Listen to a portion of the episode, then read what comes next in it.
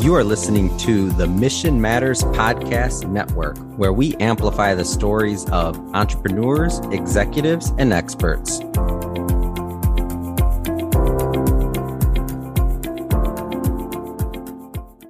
Hello, and welcome to the Real Estate Lowdown. I'm your host, Bill Bymel. Thanks for listening to another episode. And if you like what you hear and you're not a subscriber, we ask you to please consider subscribing and staying with us on the journey here at the Real Estate Lowdown. At the Real Estate Lowdown, we look for, we'd have discussions in all types of financial markets because it plays a role in the world of real estate. And I'm a win-win investor. If you know my webinar series, you know the win-win webinar series. You know, I wrote a book called The Win-Win Revolution, which really created the paradigm for how I invest in defaulted mortgages that we buy all around the U.S. And so this is what we're up to. We're up to talking about current events in real estate, in financial markets, in the world economy. We'll even get into conversations once in a while about things like entertainment, travel. You'll hear me talk about soccer once in a while because I'm a huge soccer freak. Well, on this week's episode, I am fortunate to have a guest named Bob Repass. Bob is with Colonial Funding Group based out of Dallas, Texas, and he spent 20 years as an investor and manager of portfolios of single family residential real estate and primarily focused on the purchase of the debt against that real estate. Whether those loans are performing mortgage loans, first position loans, second position loans. Bob and his partner Eddie Speed built a business that goes back 40 years, buying notes and teaching the average everyday citizen, you and I, how to get involved as a individual investor in the note business. So he's got a long, great history. He's always been an advisor of mine and I always like to get together with Bob and talk shop. And today's topic is a, I call it a perfect storm in debt markets because that's what we come to as a conclusion. Today's real tidbit is going to be take a moment and talk about the real, our real tidbit, which is liquidity. Liquidity is this week's real tidbit. The real tidbit series, by the way, is something that we're encompassing in the podcast series, where I'll take a moment when episodes allow for it to take a few minutes and explain a term or a concept related to the real estate or mortgage finance or just investing in general. And I, today I want to talk about liquidity because it really plays a role the idea of liquidity plays a role in what's going on about conversations about interest rates. And more importantly, it plays a role in the conversation Bob and I are about to have, where we talk about where the markets are currently at, real estate and mortgage markets. And liquidity, in essence, means cash right? How much cash do you have on hand? And businesses need cash. Investors need cash. And many of the investors that we buy pools of mortgages from, they are borrowing money from banks to fund their operations or to fund their investments. Those banks in turn could call for capital when market values shift, or they could just have payments that are due. Many of these financing vehicles in the, especially in the mortgage business are, are known as securitizations. And if you've been following the secondary mortgage market and the financial markets, you know that since mortgage rates have now been on the rise consistently in 2022, the securitization market is upside down it has gone dry. That's what you see. You're seeing mortgage loan originators going out of business by the numbers. You're seeing thousands of people lose their job. And it's really not making the headlines yet because the average citizen hasn't been affected. But here we are in August of 2022 as I record this episode, and we want to go down on record pre Labor Day 2022 as the predictors of what's about to happen in mortgage, real estate, and financial markets. So liquidity is a key factor to all this. As one of the things the Fed is doing by raising interest rates is they're trying to bleed the system of all the excess cash. We now are of the belief that all this liquidity, all the cash that's out there, whether it's in the form of debt, extra credit that we as individuals got or private investors, private equity firms or banks, that liquidity is what's been driving inflation. So that's the idea behind by trying to dry up liquidity, you now create a situation where deals start to go awry, right? Because now the expectations of the market are in completely in transition. That's where we're at right now. I've seen mortgage loan trades per perfectly performing mortgage loan pools that have been trading at, you know, like NPL pricing. Because who wants to buy a 3% mortgage when you can go out and originate a 6% mortgage today? You know, why buy something that's a year old that's 3%? So there's a lot of discontinuity in the markets. And as liquidity dries up, as the amount of available cash chasing deals dries up, it's going to put certain sellers in a situation where they must sell and it's going to create opportunities for those of us who do have cash on hand. My fund, you know, we keep talking about keeping our powder dry. And why do we have that powder dry? Because we see ourselves as a liquidity provider to the Wall Street counterparts that we buy our mortgages and our real estate from. And as a liquidity provider, that's the nice way of telling our counterparties that we're getting a deal from them, right? They know they need cash. They say, Oh, we need some liquidity. We're going to sell something at a discount to you because you have the cash to buy it. That's our real tidbit for today. Tune in every week to hear almost every week. We should have a tidbit. Next, we turn to Bob Repass and talk current markets. Reminder, if you like what you hear on the episode, please do subscribe. You can find me on the internet at billbymel.com and uh, we'll look forward to seeing you on the next one. Here's my interview with Bob Repass. We have Bob Repass with us this afternoon, a good friend of mine, a longtime fellow investor in the simp field that I'm in, non-performing and performing first lien mortgages. Bob, thank you for being with me. Bill, it's a pleasure. It's always great to chat with you and exciting times, my friend. That's right. You know, here we are in the depths of summer, August of 2022. I want to put that on record because in case somebody ever comes back and listens 20 years from now, and we are in the midst of a market transition in real estate.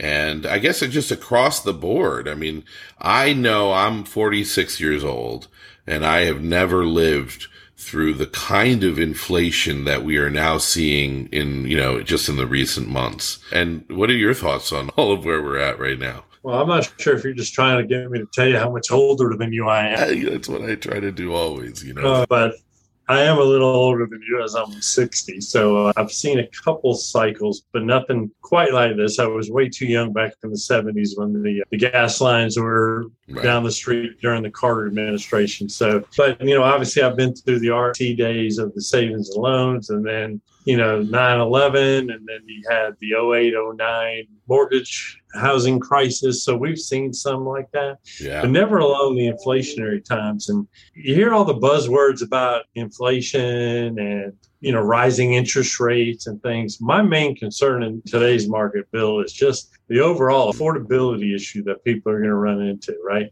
mm-hmm. due to the factors that i just talked about but but really the price of gas, the price of food, you know, the different things and how that's going to impact people's ability to pay rent, which keeps escalating all across the country. And with rates going up, people are not going to be able to afford mortgages. I mean, you know, when you could afford it at 3%, now all of a sudden it's 5%, all of a sudden another whole segment of people cannot be homeowners because they can't qualify.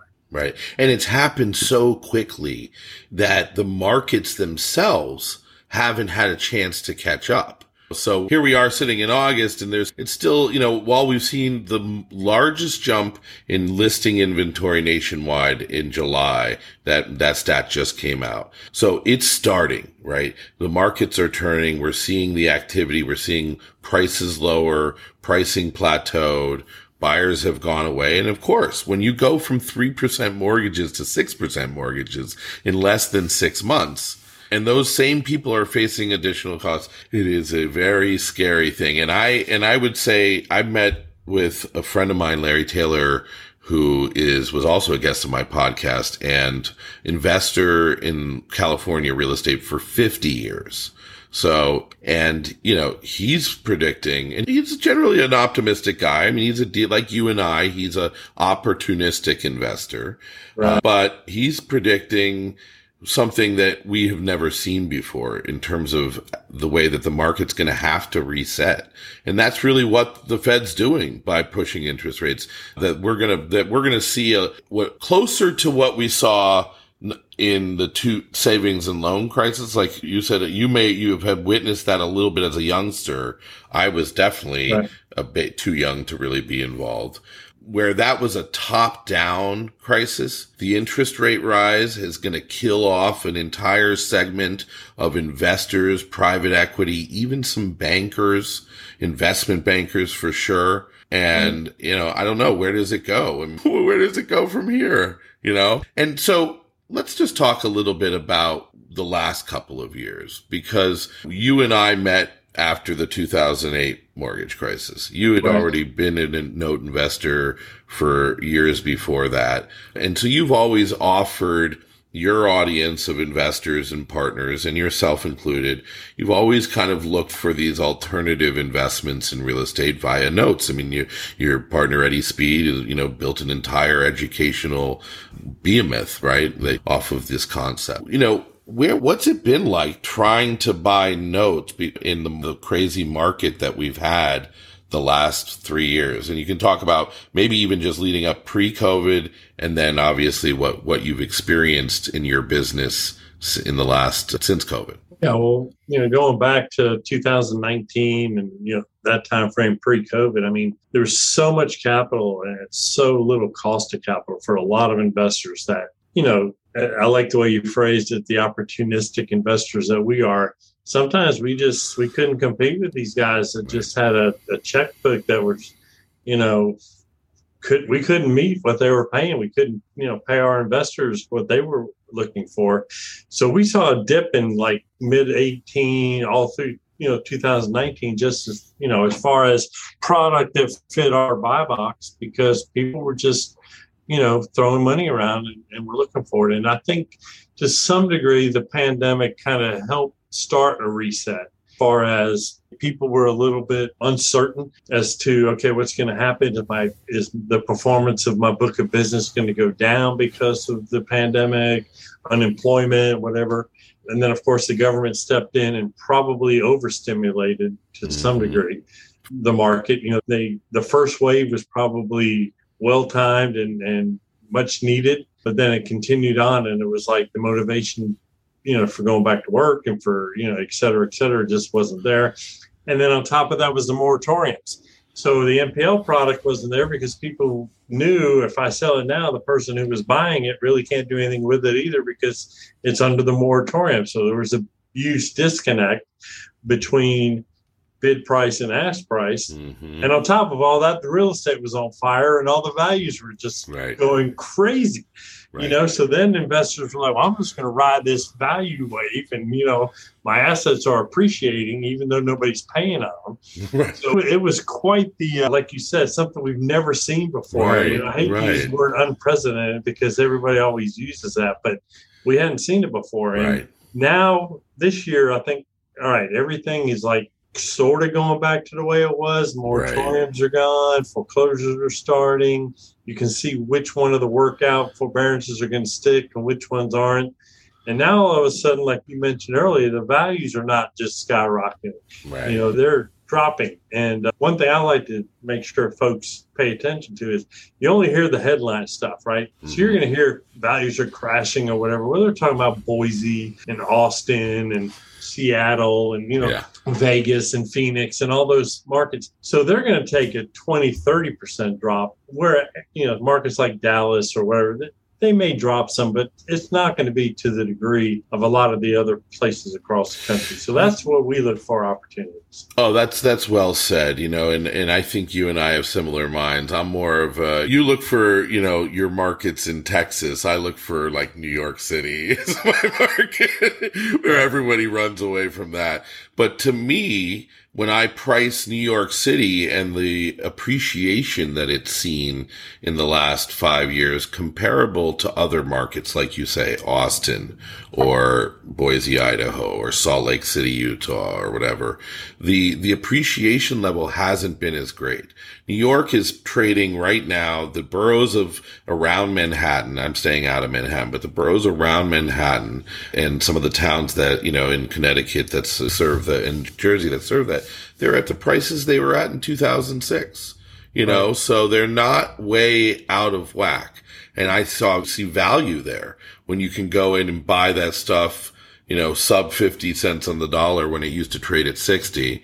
And, you know, obviously, you know, you got to know your markets and that, you know, that's the key probably is knowing your markets and, and having a sense of value and fundamentals yeah. as we move into this volatile days ahead. I mean, is that, you know, what's your plan now? So that, you know, I get, thank you, by the way, for perfectly encapsulating the frustration of being a note buyer and the NPL first lien note buyer when you're competing against securitized buyers with cheap money or cash that they're pulling off their, you know, lines at 2% or whatever it is and you really encapsulated what it's been like the last couple of years. Now I feel like come this summer, come today, come this fall, the months ahead, when we look to the months ahead, I'm getting my popcorn out. I'm getting the checkbook out, you know, as the money, as the cheap debt dries up that's yep. been funding deals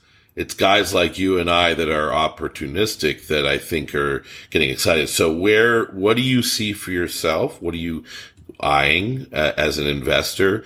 You know, you speak to high net worth individuals daily, you know, dozens of them a month and, you know, advise them, you know, on, on these note purchases. What are you seeing for the days and the months and, and year or two ahead? Yeah, I think between now and probably 18, 24 months. I mean, we're, we're entering. I like to look at it, it's like a perfect storm, Bill, right? I mean, it's like some of these investors, capital funds that have been holding on to NPLs and, like I said, riding the value wave going up. In all likelihood, should have pulled the trigger and sold them right. 90 days ago. Yeah. Right. And they just thought it was going to keep it on, and it's not. And now their cost basis and their carrying costs just continues to grow. And sooner or later, their investors are going to say, okay, it's time that we, you know, reposition our balance sheet. We need to cut bait on some of this so we can recapitalize and maybe look for some newer product. And let's get out of that. So I think, especially in the short term, Q4 this year, people are going to be looking to move stuff off their balance sheets. Right. And, I think there's going to be some opportunity there. And that Q4 has always been exciting, except for like 2020 and right. 2021, because nobody knew what to do. Right. But Q4 was always a time where banks and capital funds and people were looking to reposition and you could find stuff. And if you're a buyer like we are, where you'll take pretty much anything as far as non performing, reperforming, performing, performing and you can clear somebody's book for them you can get a pretty good deal. Like if you can take a big chunk of it, not necessarily just pick what you want, right. but you can be their answer to you know their problem, and they don't have to go shopping around. They'll take a little less from you because they know you're going to perform and you're going to execute, and they're going to get rid of their assets. So that's what we're looking for short term. Both long term is going to be a waterfall of assets just coming. You know, whether they start at Fannie and Freddie or whether they just you know started you know a capital fund like Waterfall or some you know somebody on right. uh, Wall Street. So it's going to start working its way down. No. Um, and that may be more of a 12 month play, but you know we're excited. We're positioning ourselves at Colonial as well as our investor network to be ready to I don't want to say take advantage, but you know to be ready for the opportunity. And if it's there, deploy as much capital as we can. Yeah, and that goes right along with what we said about the top down effect that there are books of business that should have sold whether it's probably not so much in the banks, but certainly it, what guys that call themselves investment bankers, private equity right. investors. And we knew they should have sold. Everyone was hoping they judged correctly in 2020 that the government would come in and bail them out. Right. And then mm-hmm. they've been riding this and now everyone can come back from the Hamptons next month and tell their committees that, look, the market's going. We need to now even the real bankers have a justification to go in, mark down the NPL and get rid of it. So I agree with you. There should be some exciting opportunities ahead. And I just love your mission and, you know, everything you're doing. Well, we're going to have to do some deals together, Bob, and, and certainly get you back on the podcast regularly. And I look forward to it Maybe you should even throw a little plug for Note Expo. I, you know, for, um, you know, this will be out there forever, but, you know, for those that do listen to the podcast in the next three months, you want to talk about Note Expo? Sure. I mean, Happens every year, like anyways yeah, like, you said at the top, we're here in August of 2022, and no first weekend in November, November 4th and 5th. Uh, believe it or not, Bill, it'll be the ninth Note Expo that we've had. Wow! So we have it in Dallas Fort Worth every year, the first weekend in November, Friday and Saturday. So this year is November 4th and 5th. We're going to get sponsors and speakers from all across the industry, real estate investors, note investors, capital funds, and we typically have 500 plus people there. You've been there probably oh, at least yeah. half of the nine times. Definitely. And, uh, you know, we'll have it, us it, on a panel and we'll do just like we are now, just it, talking about the market. It is one of the more fun events. It's really laid back. You have a great group of investors that follow you guys and, you know, and that do deals with you, you know, just good people, good times, down to earth and yeah, I love doing that your event, and I just love what you guys are about. So I'll see you in Dallas in November. Thanks, Bob. That sounds good. That's my interview with Bob Repass uh, of Colonial Funding Group based in Dallas, Texas. I just wanted to tune back in and, and give a plug to Bob because his Note Expo is really an opportunity for any individual, whether you know nothing about the note business or you're a seasoned veteran all types of individuals go to this conference. The Note Expo is taking place, it always takes place the first weekend of November, and you can always find out about it on noteexpo.com, N-O-T-E expo.com. You can find me on the internet at billbymel.com. And if you like what you hear, please subscribe. We look forward to keeping the conversation going. For now, this is Bill Bymel, and thanks for listening to the Real Estate Lowdown. This has been a Mission Matters Network production. Listen to this show and browse our entire catalog by visiting missionmatters.com.